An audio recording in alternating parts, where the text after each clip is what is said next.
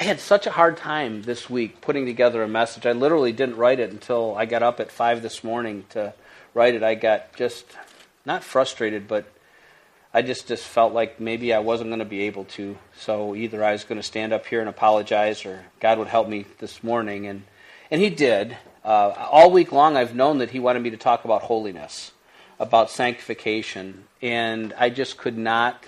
I've been reading it. My, my Bible study app is awesome. You know, for words like holiness, it'll pull you, I don't know, hundreds of scriptures in this case. And all week long, I've been reading the scriptures in the Old Testament, reading the scriptures in the New Testament that have to do with holiness, but I couldn't seem to gather, you know, a cohesive message that spoke to that. Um, so I think I have that for you. I pray, let's just pray a minute. Father, I pray. Um, again, that, that my lips would have on your words, Lord, and if you're speaking, that I have ears to hear. And I pray that your words, your scriptures, Lord, and whatever little bit you give me to, to expound upon them, Lord, will be like the light that's to our feet, Lord, and that ears to hear are in this congregation as well as myself, and that, that we will grow in our understanding, but even more so, Lord, in our desire for holiness. And I pray that in Jesus' name. Amen. So, holiness, you see in the New Testament holiness, and you see the word sanctification, and oftentimes they're translated from the same Greek word into either sanctification or holiness.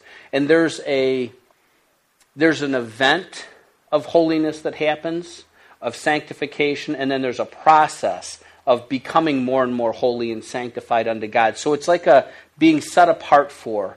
God is the personification of holiness. If you are curious whether something is is holy or not, whether a, a, pursuit would be holy or not, if you can imagine God being involved in that pursuit, then it is holy. Because there is nothing about God that is unholy. He, he has no place in things that are unholy. He is totally set apart from anything that is wrong, evil, dirty, bad in any kind of way. So, the event of us becoming holy unto God happens at the point of our salvation. When sincerely in our hearts we confess Jesus as Lord and, and we sincerely believe in Jesus as our Savior, we would put our hope and our faith and our trust in Jesus for our eternal salvation, we become holy and set apart unto God. And we are spiritually a new creation in Christ, but we are practically not much different than we were two seconds ago before we made that sincere confession. And then this process of becoming holy, of becoming sanctified, begins in our lives. And Bob's testimony that his son could see it, he could see a change in his dad. It wasn't the same guy that he knew as a kid growing up is evidence of that process of becoming more and more holy unto God. But it really starts with a decision. It starts with a decision. You can pray the prayer and you can be sincere about your confession of Jesus. But you also got to understand that his call is not to be saved. It's, I mean, it is. He, he desires that none, that all would repent and that no one would be lost. But that, that that event is just the very, very, very, very first step of a life with Him that is called unto holiness. We are all called unto holiness. We are all called to be set aside for God. And as He shows us those areas of our lives that are not given over to Him, we have to, based upon our confession and based upon our love and, and based upon our decision, we have to then turn those things over to Him. So let me start with, and I've got, I don't have a huge long list of scriptures, but they're, but they're long scriptures that I want to read to you today. So bear with me if I'm not the best reader. This is Deuteronomy chapter 28, verses 1 through 14. And this is God in his covenant in the Old Testament with Israel. It reads this way now it shall be, if you diligently obey the Lord your God, being careful to do all his commandments which I command you today, the Lord will God, the Lord your God will set you high above all the nations of the earth. And these blessings will come upon you and overtake you if you obey the Lord your God. See, he's calling them into holiness as it's defined by these commandments that he's given them. And he's, and he's saying, if you'll walk in this way, obedient to these commands that I've given you, this will be the fruit of your lives. Blessed shall you be in the city, and blessed shall you be in the country. Blessed shall, you, shall be the offspring of your body, and the produce of your ground and the offspring of your beasts, the increase of your herd and the young of your flock. Blessed shall be your basket and your kneading bowl. Blessed shall be blessed shall you be when you come in, and blessed shall you be when you go out. The Lord shall cause your enemies who rise up against you to be defeated before you. They will come out against you one way and will flee before you seven ways. The Lord will command the blessing upon you in your barns and in all that you put your hand to, and he will bless you in the land which the Lord your God gives you. The Lord will establish you as a holy people to himself, as he swore to you, if you keep the commandments of the Lord your God and walk in his ways. So all the peoples of the earth will see that you are called by the name of the Lord, and they will be afraid of you. The Lord will make you abound in prosperity in the offspring of your body, and in the offspring of your beast, and in the produce of your ground, in the land which the Lord swore to your fathers to give you. The Lord will open up for you his good storehouse, the heavens, to give rain to your land in its season, and to bless the work of your hand. And you shall lend to many nations, but you shall not borrow. The Lord will make you the head and not the tail, and you only will be above, and you will not be underneath. If you listen to the commandments of the Lord your God, which I charge you today, to, to observe them carefully, and do not turn aside from any of the words which I command you today, to the right or to the left, to go after other gods, to serve them. So, he's offered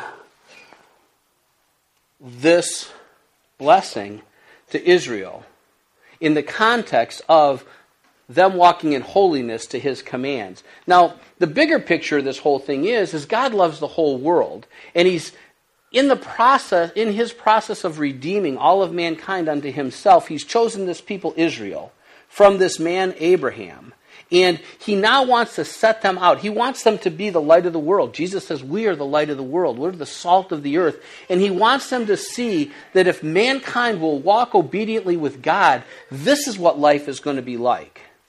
So he puts before them all these blessings. It's almost like a carrot and a stick, right? Well, it's a carrot right now. It's a stick in just a second if you continue on in verse 15, and I'm only going to read you the beginning of the next course of Scripture, but you'll get the sense of the if you don't. But it shall come about, if you do not obey the Lord your God, to observe all his commandments and his statutes, with which I charge you today, that all these curses will come upon you and overtake you. Cursed shall you be in the city, and cursed shall you be in the country. Cursed shall be your basket and your kneading bowl. Cursed shall be the offspring of your body and the produce of your ground, the increase of your herd, and the young of your flock. God placed before them a choice blessing and curse, life and death. But it was based upon their willingness to participate in this covenant relationship that they'd, that they'd established with Him. And it's not like He plucked Israel from uh, Abraham and just slammed them into this spot where they could be blessed or they could be cursed. They were given the choice whether or not they wanted to participate in this covenant. If you look in Exodus 19, verses 3 through 8, you see Moses went up to God, and the Lord called to him from the mountain, saying, Thus you shall say to the house of Jacob, and tell the sons of Israel, You yourselves have seen what I did to the Egyptians, and how I bore you on eagle's wings, and brought you to myself. Now then, if you will indeed obey my voice and keep my covenant, then you shall be my possession among all the peoples, for all the earth is mine, and you shall be a kingdom of priests and a holy nation. These are the words that you shall speak to the sons of Israel. So Moses came and called the elders of the people and set them and set before them all these words which the Lord had commanded him. All the people answered together and said, All that the Lord has spoken, we will do. And Moses brought back the words of the people to the Lord. Again in Deuteronomy chapter 26, 17 through 19. You have, de- you have today declared the Lord to be your God. See, understand, when you got saved, or when I got saved, we, this is kind of the declaration that we made that Jesus would be the Lord of our lives, and that we would place all of our faith for our eternal salvation in the work that was done to Him, His perfect life, the manner of His death, the fact that he was resurrected and ultimately ascended, that, that by faith and through the lordship of Jesus, we're making a covenant agreement with him. You have today declared the Lord to be your God, and that you would walk in his ways and keep his statutes, his commandments, and his ordinances, and listen to his voice. The Lord has today declared you to be his people, a treasured possession, as he promised you, and that you should keep all his commandments, and that he will set you high above all nations which he has made for praise, fame, and honor, and that you shall be a consecrated people to the Lord your God, as he has spoken. Different covenants same process. Israel was presented an, uh, uh, an offer by God Himself through Moses that I will bless you, I will raise you up, I will make you a city on a hill. That all nations would be drawn to me through you, through what they see through this covenant relationship that we have. Different covenant unto salvation in the blood of Jesus, but it's the same agreement. He offers to you, he offers to me, he offers to the world this heaven that would come in eternity. He offers to us to live in his spirit based upon our confession of Jesus as Lord and our faith in Jesus as Savior. The confession of Jesus as Lord is our speaking to repentance and to holiness. People will say to me, well, wait a minute, where's repentance? Well, repentance is 100% included in Jesus being the Lord of your life because Jesus would never call you to anything that was unholy. Therefore, those things that are unholy, that, that are displeasing to God, when we serve Jesus as Lord, we are repenting from those, turning away from those things. Do you understand? The call to Jesus as Lord is the call to holiness the call to serve God in his commandments to Israel was a call to holiness as defined by God in the commandments. Does it make sense? Okay.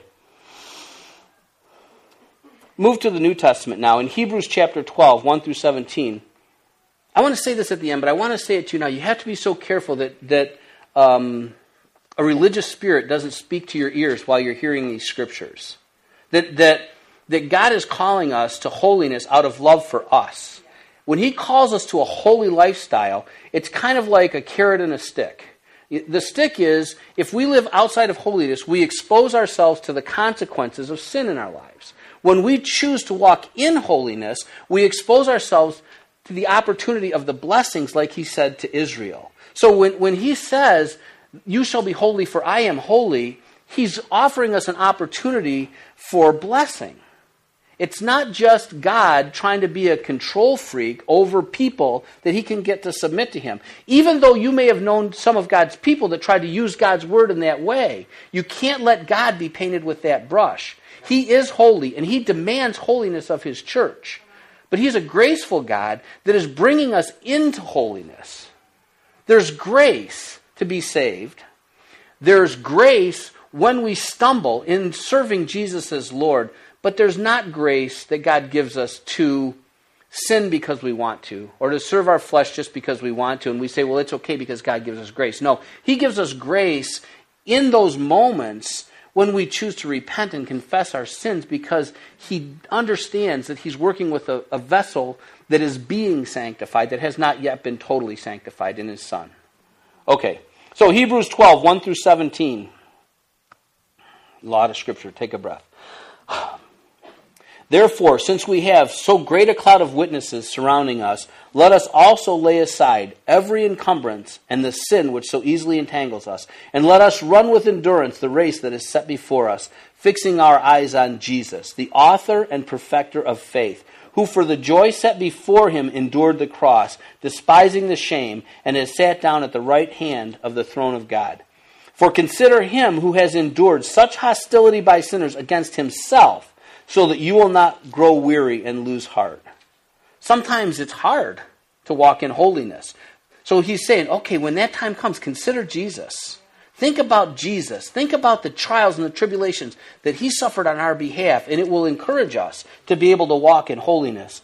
You have not yet resisted to the point of shedding blood in your striving against sin. And you have forgotten the exhortation which is addressed to you as sons. My son, do not regard lightly the discipline of the Lord, nor faint when you are reproved by him. For those whom the Lord, those whom the Lord loves, he disciplines, and he scourges every son whom he receives.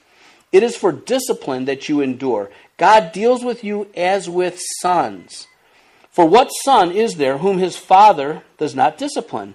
But if you are without discipline, of which all have become partakers, then you are illegitimate children and not sons. Furthermore, we had earthly fathers to discipline us, and we respected them. Shall we not much rather be subject to the Father of spirits and live? For they disciplined us for a short time as seemed best to them, but he disciplines us for our good, so that we may share his holiness. All discipline for the moment seems not to be joyful, but sorrowful. Yet to those who have been trained by it, afterwards it yields the peaceful fruit of righteousness. Therefore, strengthen the hands that are weak and the knees that are feeble, and make straight paths for your feet, so that the limb which is lame may not be put out of joint, but rather be healed. Pursue peace with all men and the sanctification or holiness, without which no one will see the Lord. See, without that sanctification and holiness, we don't get to see the Lord. See to it that no one comes short of the grace of God, that no root of bitterness springs up, springing up causes trouble, and by it many be defiled, that there be no immoral or godless person like Esau, who sold his birthright for a single meal, that you or for you know that even afterwards, when he desired to inherit the blessing, he was rejected, for he found no place for repentance, though he sought for it with tears. Therefore, strengthen the hands that are weak and the knees that are feeble. Make straight paths for your feet, so that the limb which is lame may not be put out of joint, but rather be healed. Pursue, pursue peace with all men and the sanctification without which no one will see the Lord. see to it that no one comes short of the grace of God. The, the grace of God is that opportunity for holiness if there be in the body weak limbs, our job is to come alongside. Joe had a word for us a couple Sundays ago about bearing one another's burdens so that nobody should fall short of the full grace of God in their lives. Not the grace that, that will allow you to continue to be found in Christ Jesus when you make a mistake and sin, but the grace that actually rises you up to full on holiness like Jesus. That's the call. That's the opportunity. Remember, if you've ever had a sin and you say, man, you just don't know me, I, I can't, I can't, I can't, but I say, yes, you can. Because in the Holy Spirit, you are no longer a slave to sin. Sin is not the master of you. There is a time in our lives before Jesus where sin could overwhelm us, but that time is not in the Holy Spirit. There is no power of sin that overwhelms us. Now, it might deceive us, and it might trick us, and we might actually sin. There's grace for that but you are not overwhelmed. Your master now is righteousness, not slave anymore, or sin anymore, as a slave.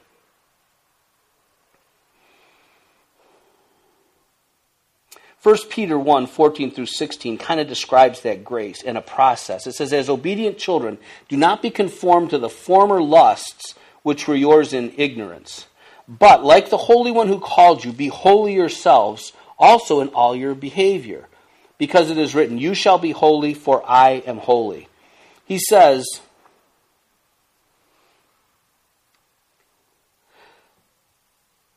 Sanctification, holiness. Sorry, I've lost myself for just a minute here. He says, Do not be conformed to the former lusts, which, which are not holy, but like the Holy One who called you, be holy yourselves in all your behavior. So, so holiness is something that's to be pursued. It's to be sought after. It's not something that that um, just overwhelms the flesh. It's something that needs to be pursued. And part of that pursuit, I think, is pursuing God Himself. Esau is an example that's used in the scripture. See, Esau was the firstborn. His birthright was the birthright of the first son. And he came out of the wilderness and he was hungry, and his brother had cooked up some stew. And he said, Hey, you know, I'm hungry. Let me have some of that stew. And the brother said, Sure, you can have a bowl of the stew for your birthright. And the, the reason that that's a picture for us is he made a trade. There's a time when something that's outside of holiness is going to come and make itself attractive to us. And God said in Esau's case, there was no place for repentance. After he realized that he'd given away his birthright, he couldn't get it back. He walked out of, I mean, holiness, maybe it's not a perfect analogy to holiness, but it's the picture that they're using to show us that you make decisions. Esau made a decision. He wasn't going to die if he didn't eat some of that stew. But he gave away what God had given him for a bowl of stew. And he's telling us, don't do that. When you're confronted with that hunger that might cause you to ask for that bowl of stew, and you're going to give away your holiness, part of you that's sanctified unto God, resist the stew. And if you've got a brother or sister, a weak limb, that might find themselves in that position, that's why it's so important for us to be transparent with one another. And it's so important for us to be honorable because if someone comes to us in transparency in a struggle, and they find out that we told the world about their struggle, guess what's going to happen? You're going to have to deal with God when you have to give an account for your life that you were a whisperer. But that person is now going to find themselves in a place where it's harder to get help when they need it because you turned on them. So we have to be honorable people. When someone's got a problem, we got to come alongside and love and care for them so that they don't take and trade their birthright for a bowl of soup.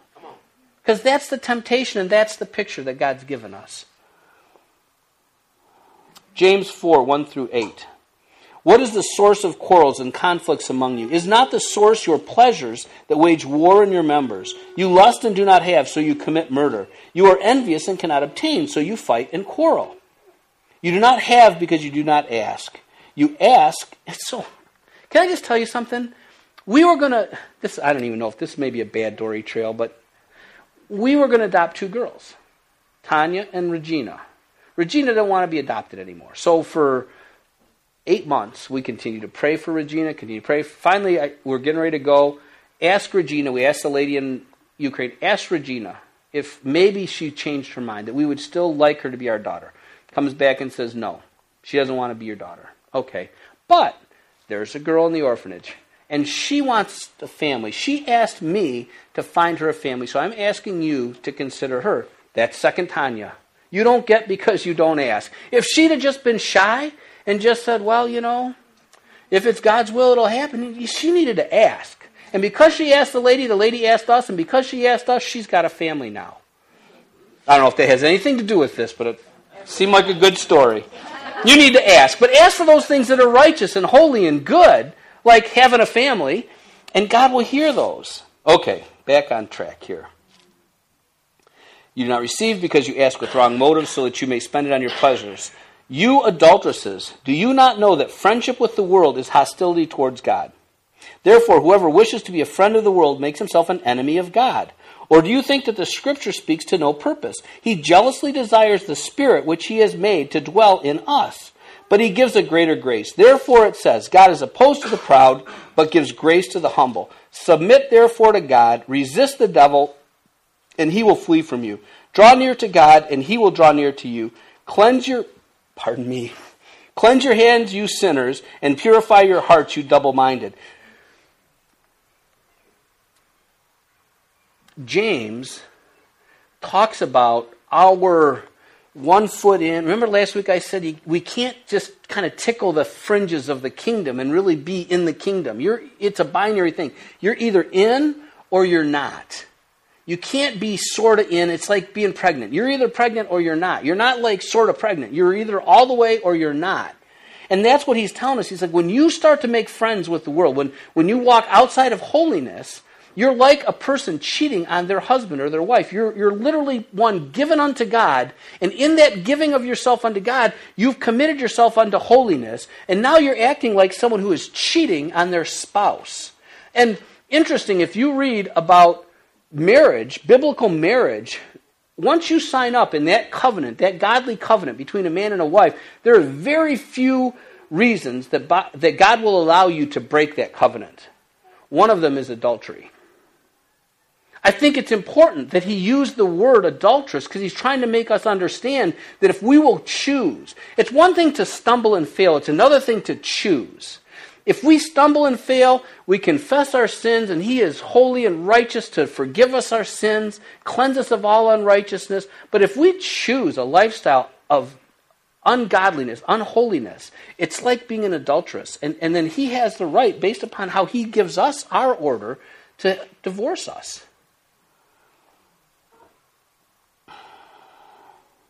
He gives a greater grace. He's opposed to the proud, but he gives grace to the humble if we choose some element of lifestyle that's outside of holiness, and, and I mean, you and I probably have areas of our lives that are outside of holiness that we aren't even aware of There are levels of selfishness that God has shown me in my own heart. When He showed me the first one, it was so, it was an easy one.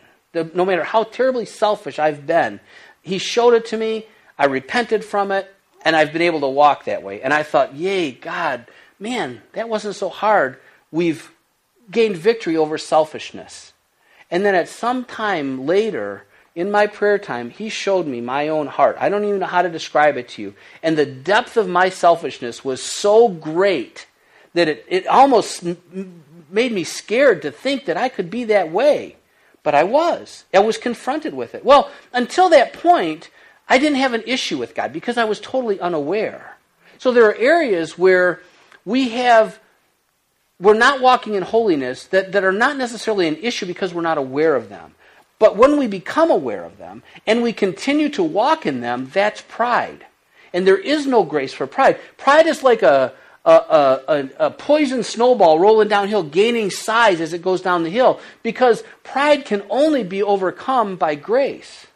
So if we humble ourselves before the Lord and we say, Oh Lord, wow, I never knew, please, and you cry out to Him, Lord, help me to be delivered from this selfishness that's in my heart, grace comes because we're humbling himself before his desire for holiness. And grace will help us to get there. But if we say, Lord, listen, you know, I eat the small piece of chicken now, and that's good enough as far as selfish or selflessness is concerned. I'm sorry, but these things I'm just not willing to do.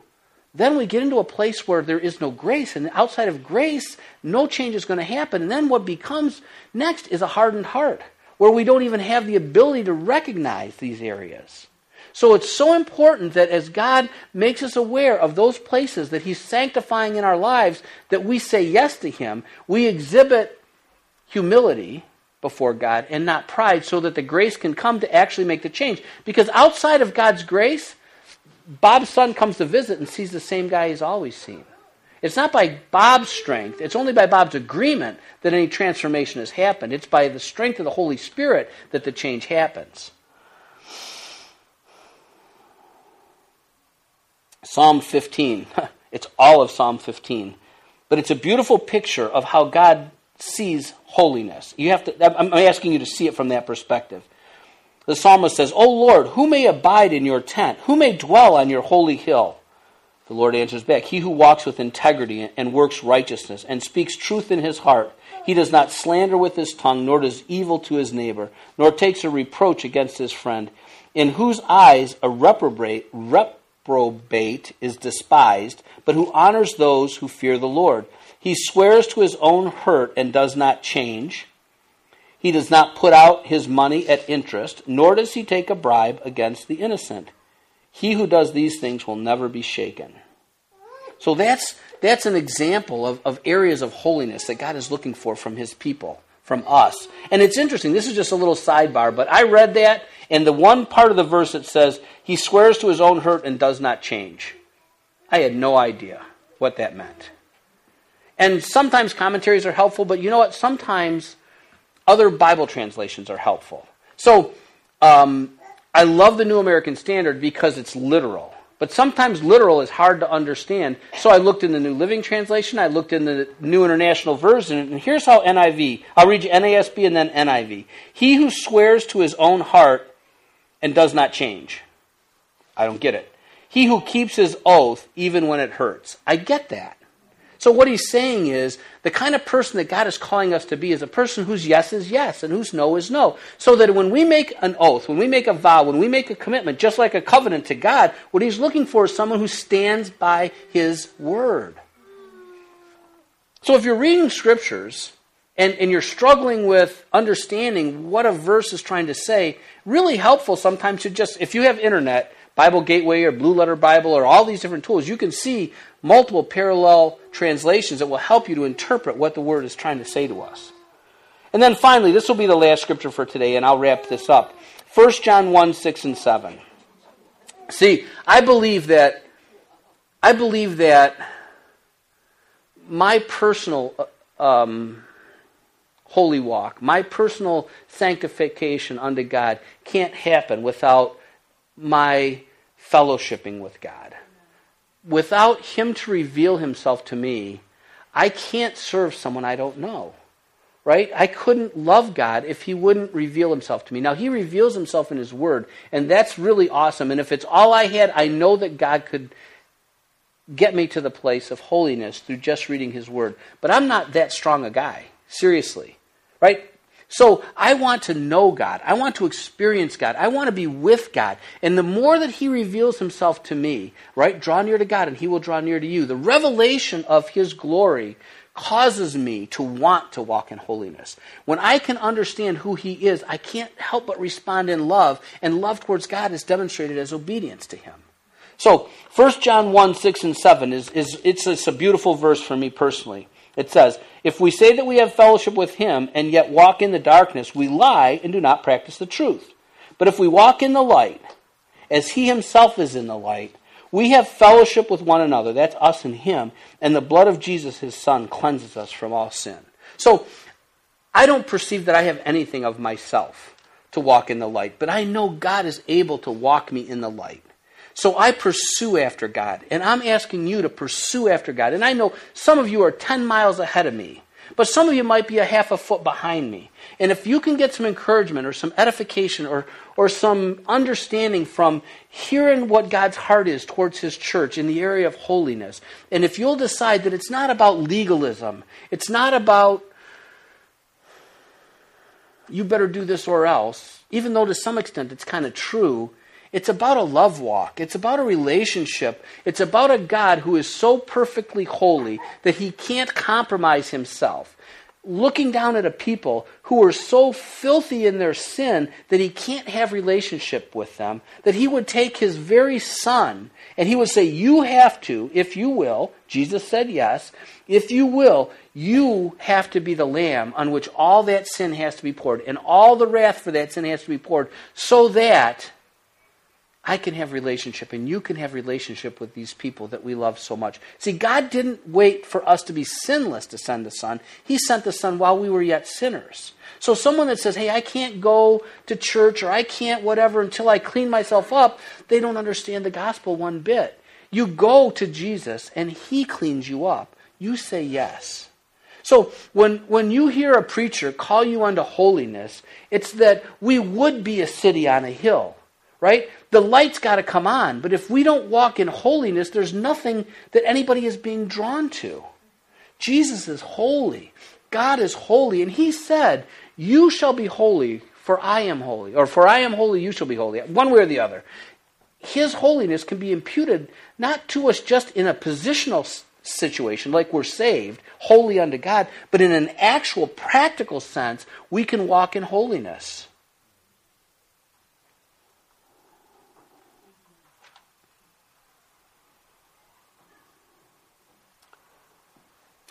The scripture talked about discipline. And you have to see discipline the way God is presenting discipline. Otherwise, what you'll see is guilt. And, and if, you get, if you get a mind that sees yourself as guilty, even if it's true, it's not the issue. The issue isn't your guilt. The issue is the sincerity of our hearts towards God, whom we love. And as He reveals Himself to us, our hearts are more and more turned towards Him. Uh, Paul says in Romans 8, the first verse, Therefore there is now no condemnation for those who are in Christ Jesus. And that's the thing that we have to understand, is as God disciplines us as sons and daughters that he loves, it's unto our benefit. Right? If your child is, is um, running out in the street after a ball and, and you give them a crack on the butt, and the next time the ball goes out there, they remember you protect them from getting hit by a car. Now, they might say, You're a mean dad. You, you cracked me on the bum. But you did it because you wanted it to be something that they would remember so that they wouldn't be in a place of danger. That's all God's discipline is for us. It's to help us to stay in that place of His grace and His protection.